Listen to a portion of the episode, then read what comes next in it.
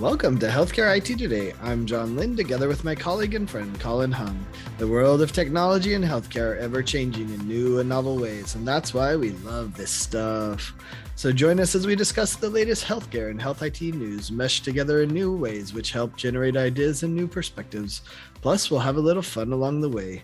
On today's episode, we'll be discussing whether RPM is overrated. And be sure to follow the show on Twitter at the hashtag HITSM and our personal accounts at TechGuy and at Colin underscore Hung. Plus, check out our 16 years of health IT blog content at healthcareittoday.com. You ever used RPM, Colin? I have not. Well, I shouldn't say that. I have not used anything to do with a sensor. well, I've I've used RPM to monitor you, make sure you're working hard, and uh, just kidding. I you can tell I, that by the times I send emails. I put some hidden sensors in your house when I was visiting, and oh, that's what it is. No, I mean I think that's the fear many people have, right? That you're like, wait, so I want you to monitor me, but do I trust you? well yeah i mean it's it is it, you know the whole privacy aspect of rpm is interesting right? When you consider especially when you start talking about you know uh, nascent sensors built into the walls or in the floors uh, you know detecting falls or whether people are are getting up uh, you know taking their medicine that kind of thing it can be viewed as very intrusive right? Yeah it can. It depends on how it's implemented. Yeah but like so for you john what is what does RPM or remote patient monitoring, what does it include? So I think what's interesting is that it's kind of been corrupted in a couple different ways, right? Uh, you know, uh, uh, when you hear remote patient monitoring, and most people, I think, go towards the sensors, right? Mm. You know, can I wear my Apple Watch and be remotely monitored? You know, can I put on some other sensor that's tracking my weight, uh, you know, or my smart scale, et cetera, right? Like all these things that take biometric or you know or you know biomarkers for us uh, you know that indicate how our health's doing remotely when we're at home you know and, and of course you hear the stories of us taking all that data and sharing it with the doctor but the idea with remote patient monitoring you know it could be Uh, you know like hey i want to see all of that data and proactively care for these patients outside of the four walls of the exam room or the hospital. But i think we've also seen a, a big evolution in that and we've seen it in a couple different ways. One is it doesn't have to all be sensors or it could be really interesting sensors like you said like a lidar in the room that tracks activity or or even video cameras that track activity or it could be just the patient saying how am i doing? You know what is my pain level? I mean we were doing essentially remote patient monitoring with every covid vaccine in the us with i think it's called safe something or whatever where you got an email and they were remotely monitoring did you have symptoms? Did you not? You know if you did have symptoms then i'm going to escalate you. So that was real basic but and all that was was reported by me. There were no sensors involved or anything like that then on the other side of things, we have remote patient monitoring in the hospital. And that's a really interesting space with things like virtual sitters. It obviously exploded with COVID, where you're like, okay, I need to do my rounds, but I don't want to go in any of those rooms, right? Because they have COVID and I don't want to go there. And so then we saw this whole evolution of remote patient monitoring, which often included some sort of video telehealth where the nurse could just remote into the room and say, How are you doing? And the patient says, I'm doing fine. And that's all they needed. Move on, right? They can finish their rounds. So we're seeing a lot of that. And then we're seeing it taken even one more level further, which is okay, I want to remotely monitor a bunch of these patients in specialty care, but the specialist may not even be at the hospital. In fact, they may not even work at the hospital, but they're the expert of that. And so they were they can access the you know either the telehealth or the vital signs of that patient to see what they're doing and be able to visit them virtually and monitor them virtually and, and, care for them virtually. So that the specialist the doctor is not in the hospital but the patient is. And i think that's a really fascinating approach. Yeah i agree. I think rpm has been uh, it's a blanket term now as opposed to something specific. It, it definitely includes all the devices that you would need to monitor a patient whether that patient's at home or physically in the four walls of your building um, it also includes things like you're talking about, like the telehealth add-on. I think is an important part. And in fact, in 20, uh, 2021, I wrote an article that was talking about the study that kind of looked at the efficacy of remote patient monitoring and whether that made a difference. And the answer was it did, but it had almost nothing to do with the sensors. and Really? more about more about what the sensors were able to trigger and then who responded. So you Hmm. needed the sensor to say, is someone in distress? Is someone heading the wrong way? But it really, uh, what where the benefit came from was having someone on the other end of that, looking at that data, going, "Oh, like I really need to call the patient now and and talk to them right now to figure out what's going on and help them." Because without that, it's more of like you get an alarm, but if no one's looking at it, what's the point? Right. Yeah. So having that having that telehealth aspect, at least in the study that was was done at um, at uh, at McMaster, it kind of showed that you needed that human component in order to make the remote patient monitoring effective. Um, and Yeah. you're right. I mean, we were doing RPM kind of in the old school way of like, hey, maybe um, having them answer a phone survey. What's your pain level today? And press the right button, right? Like, or, or, or answer the app or reply by email. Like, that's all forms of remote patient monitoring. It's not all about the sensors. Yeah, absolutely. And I think it is interesting to think about what do you do with all that data, right? I mean, that's a topic for another day, right? And I think that's the challenge of RPM is that it's just this massive data and what do we do with it and how do we make it effective and then to your point yeah i mean we could identify all of these problems i think we do this in social determinants of health we identify all these social determinants of health problems but then we don't know what to do with it right so it's one thing to know that there's a problem it's another thing to actually act on it and it's another thing to be able to act on it with the resources that actually can change whatever you know trending line is is not looking good Right. So, so let's get to the title question, John. Is RPM overrated? definitely i think it's such a nuanced uh you know question because as we just discussed there's so many aspects of it so i actually think in the hospital it's not overrated. It's such a powerful thing. In fact you look at it and you're like why didn't we do this earlier?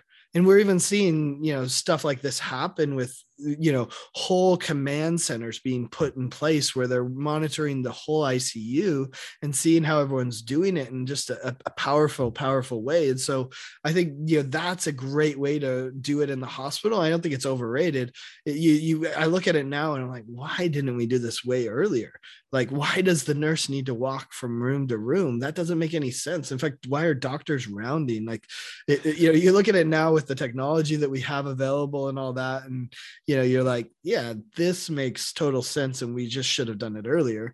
Uh, but you know so i think that's one side of it. On the other side i think the at home one i think it is overrated from this sense. The sensors are not as medically relevant as they need to be in many cases. And so you know it's getting there. It's starting right? I mean, we had this conversation before. It's almost there. Like it feels like it's it's getting there. And maybe with you know now the expansion of at home testing which we've all been doing with covid as well uh, maybe that will help to you know do the remote patient monitoring you know and make it more clinically relevant. But i think the problem is we're still in the discovery phase of rpm where we're trying to see oh is there something if columbus you know floats across the ocean will there be something there or is there not i think most of us believe that there's not just one thing for columbus to find there's hundreds of things in you know in remote patient monitoring that we're going to discover but i don't think we've discovered enough of it yet Interesting. Um, I'm sort of the opposite view. I think that uh, RPM is not overrated. In fact, I think it's underrated. Hmm. However, I do think the experience with RPM is inconsistent. I think, you know, there, there's too many cases still of people not being able to connect to the device when they get home. Uh, Yeah, inconsistent, um, you know, in terms of education of teaching a patient how to use this stuff when they get to where they need to go. Uh, also on the staffing side, I don't think it's been consistent in terms of helping staff understand when or who to give um, remote patient monitoring to and who not, or who doesn't Yeah. need it. So I think that side of it still needs some work. But I think overall, where we've come, and and and it's really because of the pandemic. I think it's proven now that how valuable um, remote patient monitoring can be. Like I don't think there's like like telehealth. I don't think there's any doubt now that people go, oh, you know what? Yes, we need to get better sensors, and they need to be more medically relevant. But the whole practice of monitoring someone when I'm not there, or having this data come back to me, uh, and having some AI look at it, and yeah, I know maybe the AI, AI can get a little bit better, but that is so powerful, right? Like now Yeah. you're not tying up hospital beds. Now you're not uh, having people stay too long in the hospital, which we know is expensive, right? And and it's not safe, right? Like, um, So I I think actually it's not overrated. I think it's actually right where it's supposed to be. Um, but we need to work on sort of smoothing this out, making the experience a lot better. Yeah, it's true. I mean, I, I think the challenge as well, which I, I thought you were going this direction, but you didn't. You went a different one, which I like. But uh, is the people aren't trained to do this either. Like if we went and surveyed a bunch of doctors out of medical school, out of residency, be like, what would you do if you, you know, found this data from a remotely monitored patient? And they'd be like, oh, we didn't learn about that, right? I mean, and they're smart people, right? And they've understand how systems work and stuff, but you know, that's a different mindset treating someone who potentially could get sick as opposed to treating someone who is sick. Yeah, no, it gets into that whole prevention side, right? Like we're not we're not quite there yet. So anyway, I, I think there's a lot of work um, that needs to go in, and and let's let's be honest. Like one of the questions that came up during the recent conferences was, what about those sensors that are going to be like ambient, right? like, yeah. how do you upgrade them? First of all, that's one, right? But but second of all, like that's going to spew out a ton of data. And you're right. Like to, to your point earlier, what we do with that data is going to be very interesting. And I think mm-hmm. that's going to be even a further tipping point for RPM to say, wow, you know what? We can take all this LiDAR data and actually do this with it. Um, and, uh, you know, and hopefully that'll make uh, patients even more uh, safe at home. Yeah. If you're a data scientist, you have to be happy about what's going on. absolutely. Absolutely. Hey, if you're just tuning in, you're listening to Healthcare IT Today with John Lynn and Colin Hung. Today, we're discussing remote patient monitoring and whether or not it is overrated. Um, let me ask you this one, John. It's kind of a loaded question, but are there any RPM devices that stand out to you? Yeah, so I, you know, I, am really intrigued, uh, you know, as I guess you probably could tell from my previous responses with what's happening in the hospitals and the way that technology can make the remote patient monitoring and the and the workflow just so much more efficient. So, an example of that is like the SickBay platform. I don't know if you've seen them. I know they do a lot of work in Houston with uh, Roberta Schwartz and in basically scaling how many ICU beds they can have and how they can staff it. And it changes from a how many beds can we have you know and how many devices do we have to now it's software driven in many ways right? Where the software can access all of these devices and one icu nurse which is extremely trained right? I mean that's a one of the highest trained nursing professions there is to understand all this icu data I saw a picture on Twitter recently of, of one of these ICU beds with all this and said only a nurse could run this. and it's kind of true, right? Like it's it's a complicated thing and they have to understand what, what alerts matter, which ones don't, and and what's the situation. And I love what they're doing and kind of the sickbay platform pulls in all of that ICU monitoring data into one place and gives them an opportunity to look at you know patients across the ICU and to expand the ICUs as needed to be able to monitor more more patients, which is obviously becoming a problem with workforce issues, et cetera, et cetera. So I really like what SickBay is doing. And another one on the hospital side is I'm I'm really interested to see what Aduver does. Uh, Alan Portela is the CEO there. He, he started it with Airstrip and now I think it was a hundred million dollar investment or something like that with Aduver, which is basically saying, okay, well, it's one thing to keep them in the hospital with all that monitoring, but what if we send them home with all those devices and we do it at home? And the studies are there. We've heard it over and over. You recover better at home when you're in the comfort of the home. You don't have all the nurses bothering you. You can sleep through the night. You're in your own bed. You have all those things but you also still have the risk of hey i need to monitor you because if i don't we're going to have a hospital readmission and so the idea of taking those ICU level devices and monitoring and putting pushing that to the home and then using airstrips knowledge of how do I get the waveforms on mobile devices so that the remotely monitoring doctor or nurse or whoever it is can see it in a way that's actually clinically relevant. I think that's interesting to watch as well. Yeah, those are those are great, John. I, I, and it's interesting to kind of how again how you interpret um, it being also in the hospital, right? Because I think classically people look at remote patient monitoring and think of the home. Um, that is where I kind of go, and, and, to me, it's it's not so much the individual devices, although there are some really awesome ones out there. Like there's one here from a Canadian company called Cloud DX, which does a, a real good uh, patient monitoring set of devices. They're all integrated. Um, but what's more interesting for me is uh, companies that are like bringing this all together, like Best mm. Buy, right? Like, and we were just at HIMSS 22, and and Best Buy was there, and they were showing off their line of uh, OEM'd uh, devices, which they have done all the pre-work to integrate, right? Um, you know, so the scale, the the uh, blood pressure cuff, the uh, pulse oximeters, and and those kinds of things, and now you can get them from Best Buy. Well, right? and the and, Geek Squad will come by and install them. there you go. Like so, so, so, and then that's the, that's the point, right? Now you, they're making it so easy, right? So, in, in you know, you can imagine like a, um, a primary care physician who might want to do something for one of their chronic care patients. Well, they're not going to have the capability to have their own devices. That's just that's not practical, right?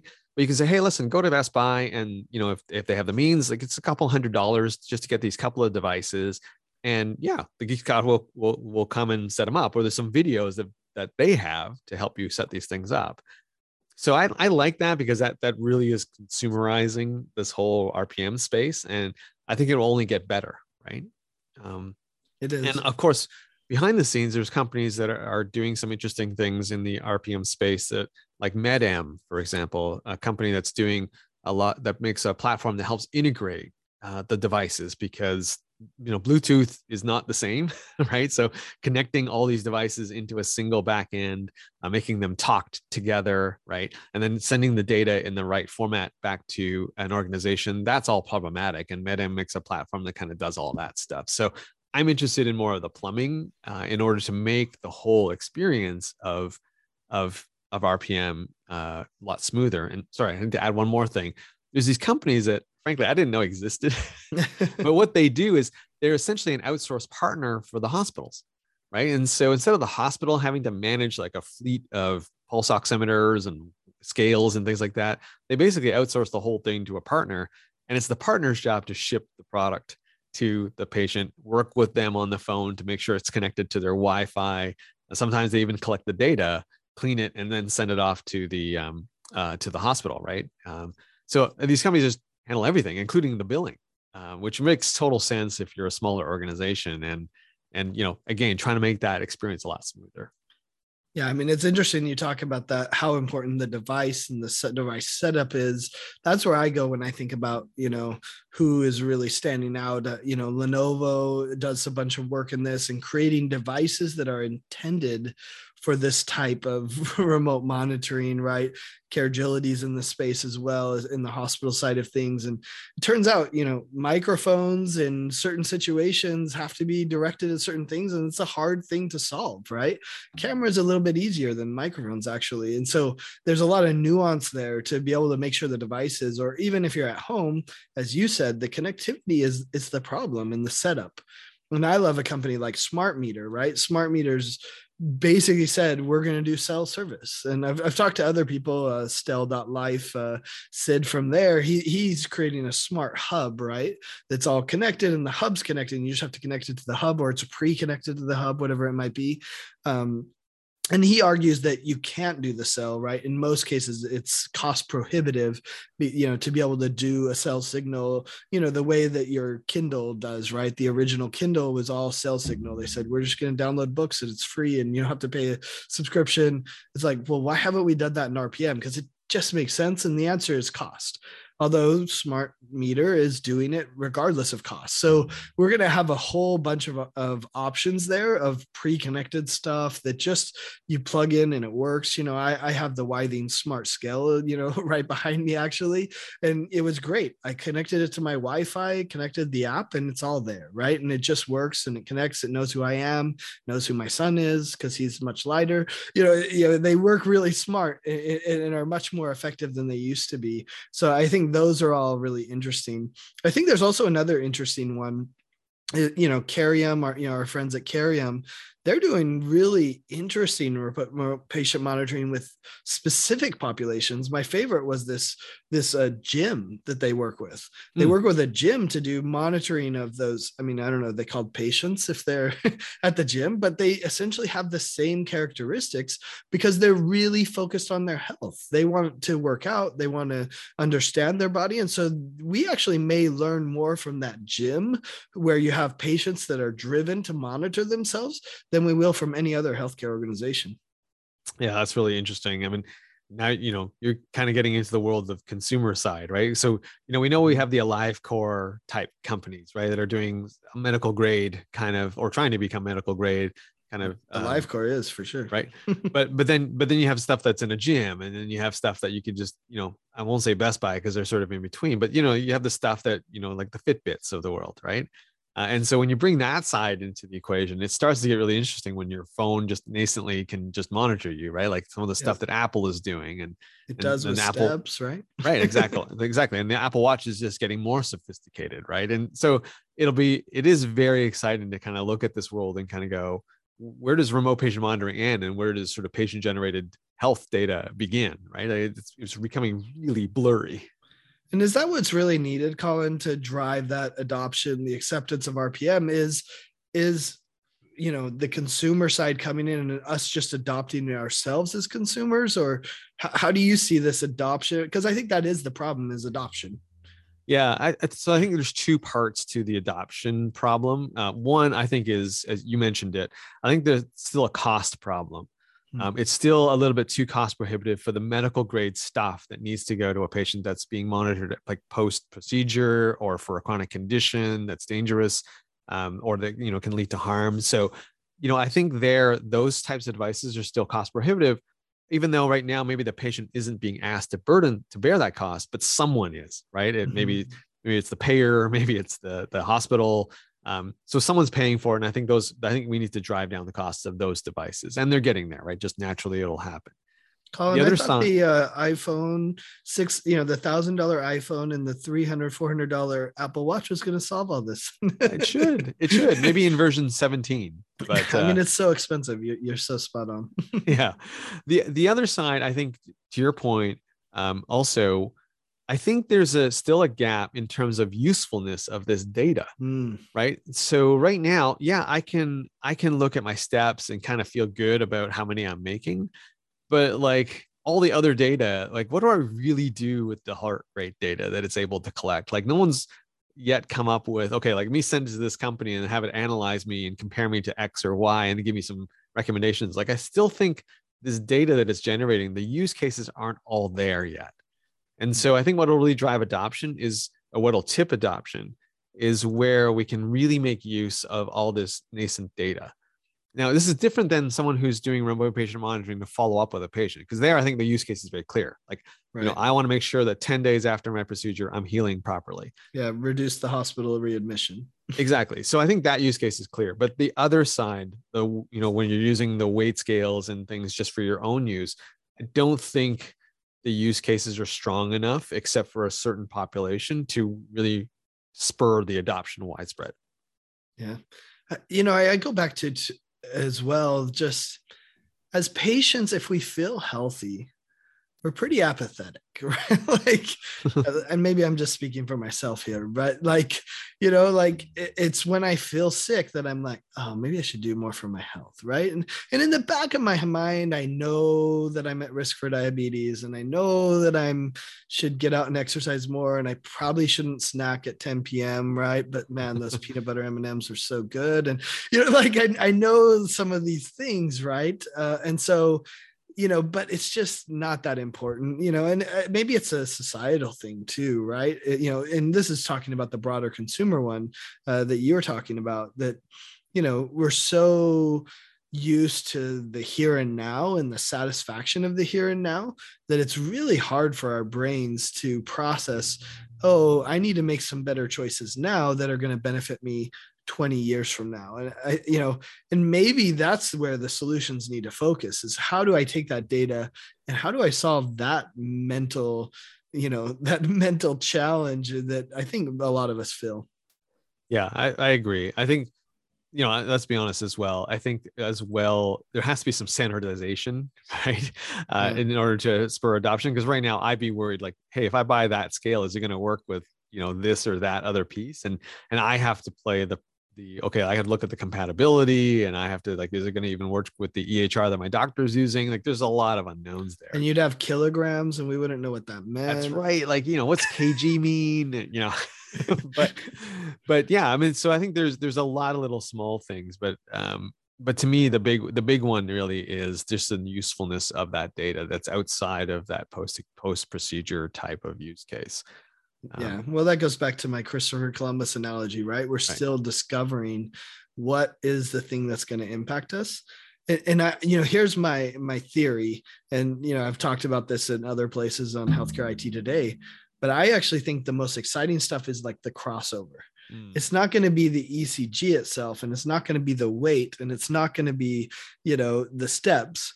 It's going to be the ECG plus the weight plus the steps that you know, and and then maybe you even do an at-home lab test that tells right. you some number, and then they look at it and say, oh yeah we know what's going on here and here's something you can do to change the project you know trajectory of your health right yeah, and we just had a massive uh, influx of that kind of at-home testing, right? With uh, all the COVID test kits, we've proven that it can work, right? Uh, Absolutely. Well, John, we're at the end of another episode, and so thanks to all of you who tuned into this episode of Healthcare IT Today. You can find out more details about our show by checking out the programs page on healthcarenowradio.com. And please share your voice and engage with the community at healthcareittoday.com and on Twitter using the hashtag HITSM. I'm Colin Hung, along with my friend and health IT collaborator, John Lynn. Thanks for listening, and have a great week.